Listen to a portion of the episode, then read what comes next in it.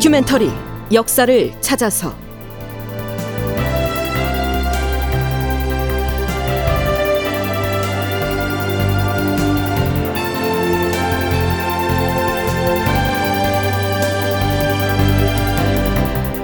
제 1199편 반란군은 드디어 임진강을 건너고 극본 이상락 연출 황영선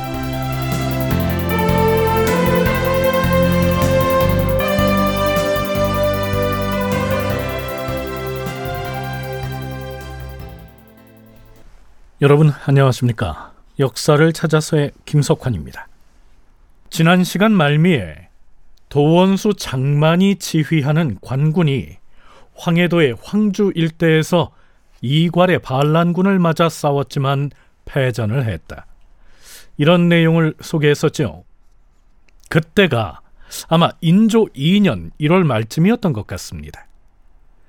그 전투에서 선봉장으로 나섰던 장수 박영서가 적군에 포위됐다가 무참하게도 살해당하고 마는데요. 그 소식은 2월 4일에야 조정에 알려지죠. 주상 천하! 지금 도원수 군문에서 승정원으로 급히 전령을 보내왔사옵니다. 그래, 도원수가 전한 소식이 무엇인지 도승지는 말해보라. 아렵기 송구하오나 정충신과 남이응 등이 황해도 황주 서쪽의 신교에서 역적의 군대와 접전을 했사온데 그 결과가 참담하옵니다. 싸움에 크게 지고 선봉장 박영서가 죽었다고 하옵니다. 뭐, 뭐라? 작전을 어떻게 했기에? 정충식 남이웅이 참패를 했다고? 어찌 이런 일이? 황주에서 패했으면 방어선이 무너진 것 아닌가? 정충신과 남이응이 적군과 대치하고 있는 상태에서 적진의 간첩을 들여보내 투항을 해오도록 회유하였는데 투항하겠다는 신호로 포를 쏜 다음에 몰려오는 것을 보고는 관군이 크게 놀라서 갈팡질팡하고 있는 사이에 이괄이 항해들을 선봉에 세워서 돌격하는 바람에 그만 무너졌다고 하옵니다. 이미 소개했듯이 이 괄이 선봉에 세워서 관군들에게 돌격하게 했다는 그 항외는 임진왜란 때 귀순했다가 전방에 배치됐던 일본인들을 일컫습니다. 주상 전하, 역적 이괄이 항해를 선봉으로 삼아서 우리 관군에게 필사적으로 돌격하게 하였다면 제대로 훈련받지 못한 우리 관군의 군졸들로서는 편변히 저항을 할 수가 없었을 것이옵니다. 그렇다면 우리도 외인을 불러다 활용하는 것이 어떻겠사옵니까? 우리도 외인을 불러오자. 그게 무슨 말이요? 다름이 아니라 지금 부산 동네의 외관에는 외인들이 1천 명 가깝게 머물러 있다고 하는데 우리가 사신을 보내서 협조를 청한다면 틀림없이 올라와서 반란군을 치는 데에 앞장설 것이옵니다. 더구나 이번에 전라도 병마사로 임명된 이경직은 전에 일본의 사신으로 다녀온 바가 있어서 외인들에게 신망이 두텁사옵니다. 하오니 이 사람을 사신으로 보내시면 뜻을 이룰 수 있을 것이옵니다. 일리 있는 말이오. 그럼 이경직을 청회사로 삼아서 외관에 보내는 것으로 조처를 하시오. 그런데요. 정작 외인의 지원을 청하기 위해서 보내겠다는 사신, 즉 청회사로 임명된 이경직의 반응은 회의적이었죠. 그러자 인조는 영의정 이원익을 따로 불러서 의견을 구하는데요. 이원익의 반응 역시 이경직과 다름이 없었죠. 전하, 이경직이 당장 동래로 내려가더라도 외관에 거주하는 외인들이 곧바로 올라오지는 않을 것이옵니다. 반드시 관백에게 보고하고 그의 명을 따를 것이니 필시 성사되기가 어려울 것이옵니다. 뿐만 아니라 외인들의 하는 일은 변화무쌍하여서 그 속을 헤아리기가 어려운데 혹시 우리의 청을 받아들여서 많은 수의 병마를 올려보낸다면 뜻밖의 환난이 일어날 수도 있사옵니다. 하오니 그러니 외인들에게 도움을 청하는 것은 안 하는 것만 못하다. 이런 얘기입니다. 참고로 동네 외인들에게 도움을 청하면 반드시 관백에게 보고해서 허락을 청할 것이라고 했는데요.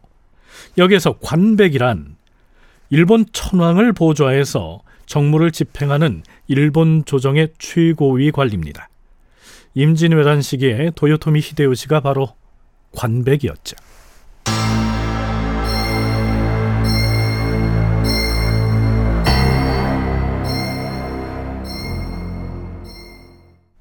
부산 동네 외관에 있는 외인들 말고도 도움을 청하려고 논의했던 대상은 또 있었습니다.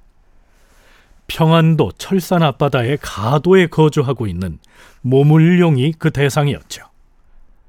2월 8일에 열린 비변사 당상 회의에서 이런 제안이 나옵니다. 전하, 역적 이괄이 군사를 일으켰을 때 비변사에서는 이미 이괄이 일으킨 반역의 실상을 모물룡 도독에게 알렸사옵니다. 지금 역적의 군사들이 서울 인근까지 다가왔으니 지원군을 보내달라는 뜻을 모도독에게 상세히 전달하기를 청하옵니다. 그리하시오. 인조는 비변사의 청을 순순히 받아들여서 이윽고 모물룡의 접반사인 윤의립에게 긴급히 알리는데요. 윤의립이 전해온 의견은 이렇습니다. 전하, 이괄의 반란에 대한 정황을 듣고 모 도독은 부하인 유격장군 왕보로 하여금 출동할 군사를 점검하게 하였사옵니다. 그런데 왕보가 신에게 찾아와서 자신이 모 도독에게 이렇게 말했다고 전해주었사옵니다. 도독께서 군사 1만을 거느리고 진격하여 반란군을 제압하라는 명을 내리셨으나 군사가 미처 준비되지 않았습니다. 모 도독이 군대를 보내는 것을 왕보 자신도 원치 않는다고 했사옵니다. 전하, 반역자들은 곧 토벌될 터인데 중국의 군사까지 끌어들이는 것은 옳지 않다 여겨옵니다. 모 도독의 군사가 가도를 벗어나 무트로 나오게 되면 난처한 일이 생길 우려가 있을까 염려가 되옵니다. 자국 내에서 일어난 반역 사건 때문에 일본이나 혹은 또 명나라에게 군사 지원을 받는 것은 오히려 큰 걱정거리가 될 수도 있다고 여겼기 때문에 인조를 포함한 조정 대신들도 결국 없던 일로 했던 것이죠.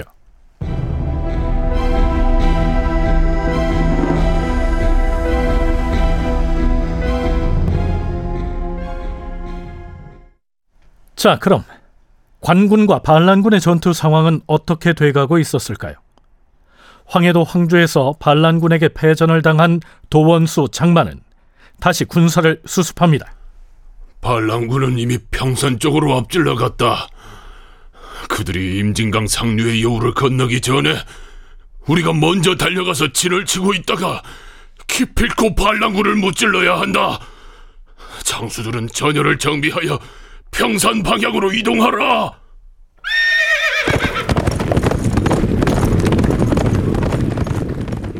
도원수 장만은 해전한 군사를 정비하여 반란군 추격에 나서도록 장졸들을 독려하였다. 장만이 서흥에 이르렀을 때 부원수 이수일이 말을 타고 달려왔다.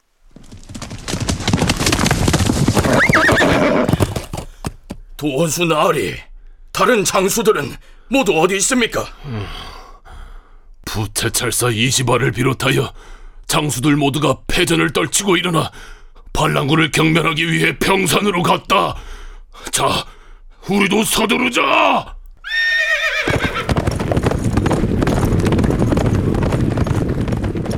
도원수 장만과 부원수 이수일이 드디어 평산에 이르렀다. 그때 부채찰사 이시발과 독전어사 최현, 황해감사 임서 등은 평산 산성에 진을 치고서 작전을 논의하고 있었다.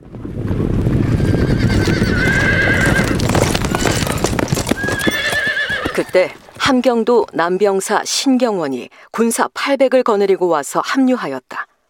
다음 날인 6일, 이괄이 드디어 임진강변 저탄에 이르렀다는 소식이 날아들었으므로 방어사 이중로와 이덕부가 풍천부사 박영신, 평산부사 이확 등에게 명하였다. 잘 들어라! 반란군은 필시 여우를 건너기 위해서 이곳 저탄 쪽으로 접근할 것이다. 그때 우리는 잠복해 있다가 기습 공격을 할 것이다. 그러니 우리는 미리 대기하고 있다가 바로 그때 상류의 얕은 여울 쪽에서 이괄의 군사들이 들이닥쳤다.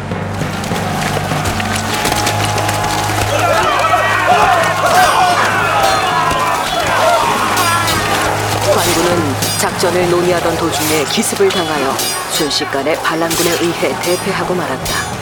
방어사 이중로와 이덕부는 물에 빠져 죽었다.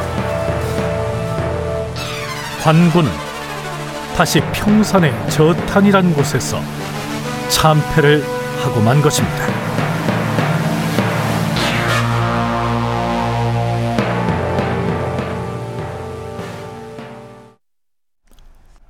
한편 정충신과 남이흥 등은 저탄에서의 참패 소식을 듣고는 지휘하던 군사를 거느리고 불이 나게 달려옵니다.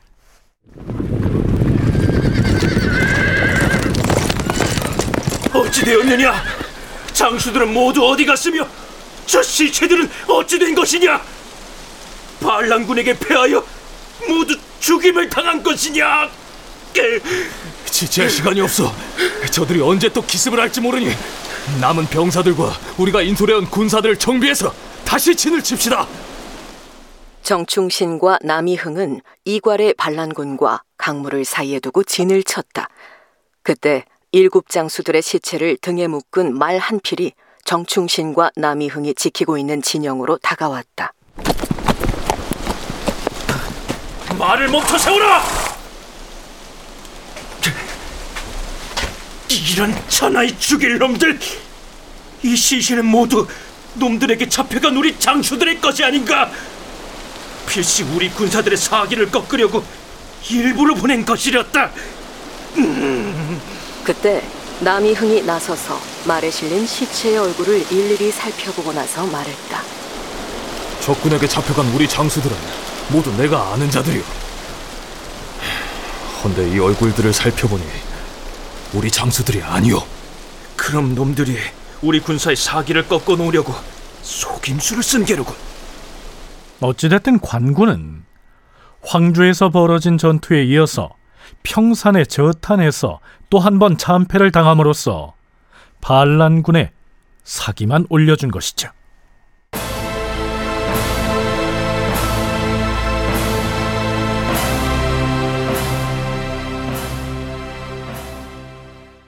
한편 이때 좌찬성 이귀는 수도방위의 총 책임을 맡고 있던 어영대장으로서 파주에 나가 있었는데요.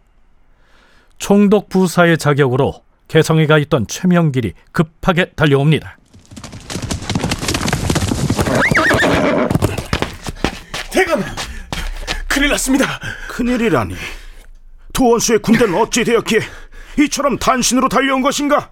반란군에 의해 개성이 이미 함락되었습니다. 그래서 적군을 피해 간신히 몸만 빠져나왔습니다. 대감과 나는 실질적으로는 군사를 거느리고 있지 않으니 군사도 없는 장수가 두 사람이나 여기 남아있을 필요는 없지 않습니까? 여기 일은 종사관과 저에게 맡기시고 대감은 어영대장이시니 속히 도성으로 돌아가서 임금님을 호위하십시오. 알겠네. 내 아들 이시방을 불러서 속히 대궐로 달려가 주상전하의 파천을 준비하도록 이르겠네. 나도 뒤따라 도성으로 갈 것이네. 자, 이괄의 난이 처음 터졌을 때만 해도 인조는 대비는 피신을 시키더라도 자신은 끝까지 남아 반란군을 무찌를 것이라고 혼장담을 했었죠.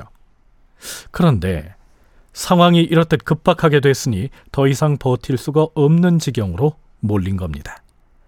연세대 국학연구원 김용흠 연구교수의 얘기 들어보시죠. 이거 이거리가 확보하고 있는 부대가 제일 정예 부대였고 특히 항해 부대 그 항복한 임진왜란 때 항복한 외인들로 구성된 그 부대가 완전히 선봉이고 용감무쌍한 그 부대였어요. 그래, 그래가지고 처음에 도원수 부대를 물리쳤는데 평양에서 내려오면서 어, 평산에서가 그걸 다 이겼는데 이제 문제는 개성이 이게 이제 그 길이 있어요. 서울에서 의주까지 가는 길이 있는데 그 초창기에 도원수 군대를 진압한 다음에 이제 도원수 장만이 후퇴를 해가지고 개성 쪽에서 모여갖고 이제 군대를 규합하고 있으니까 그걸 이렇게 우회해가지고 임진강으로 바로 내려옵니다.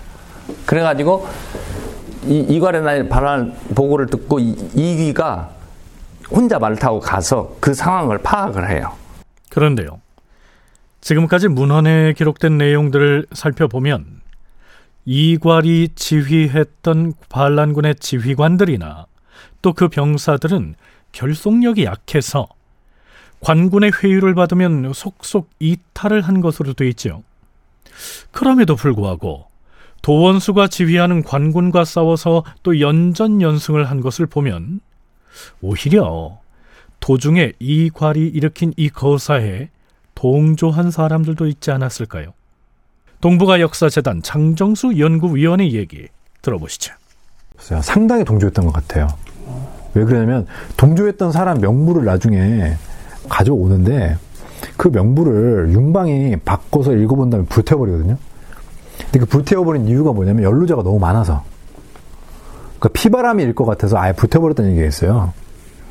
그러니까 의외로 이괄에게 동조했던 사람들이 좀 됐던 것 같고 실제로 도성에 들어와서 병력도 좀 보강을 합니다.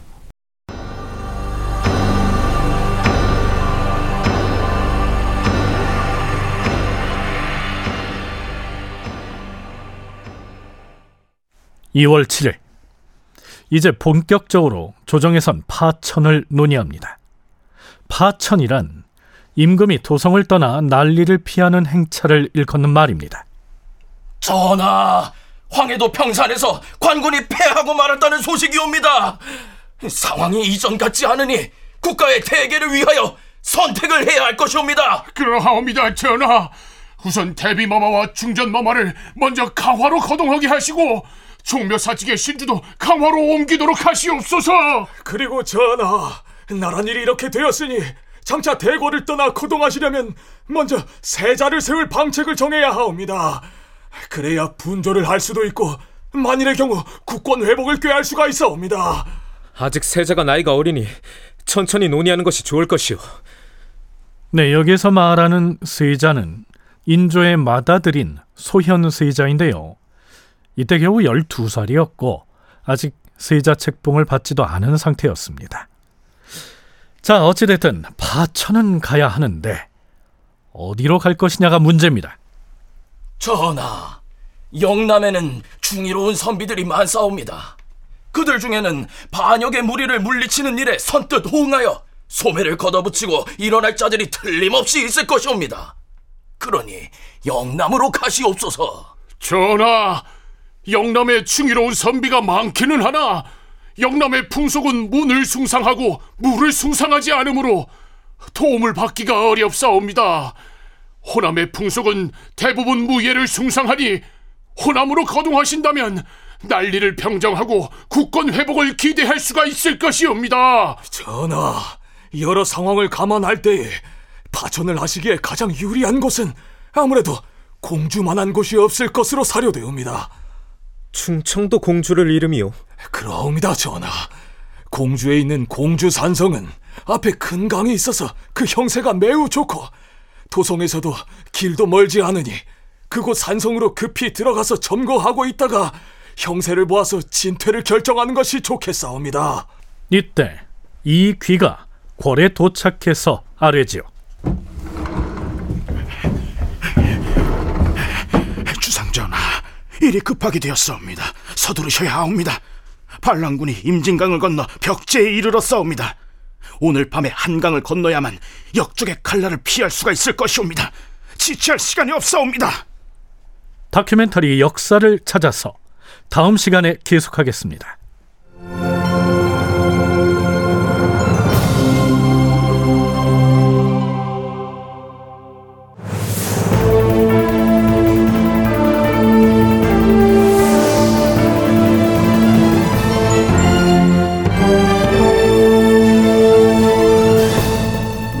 다큐멘터리 역사를 찾아서 제 1199편 반란군은 드디어 임진강을 건너고 이상락 극본 황영선 연출로 보내드렸습니다.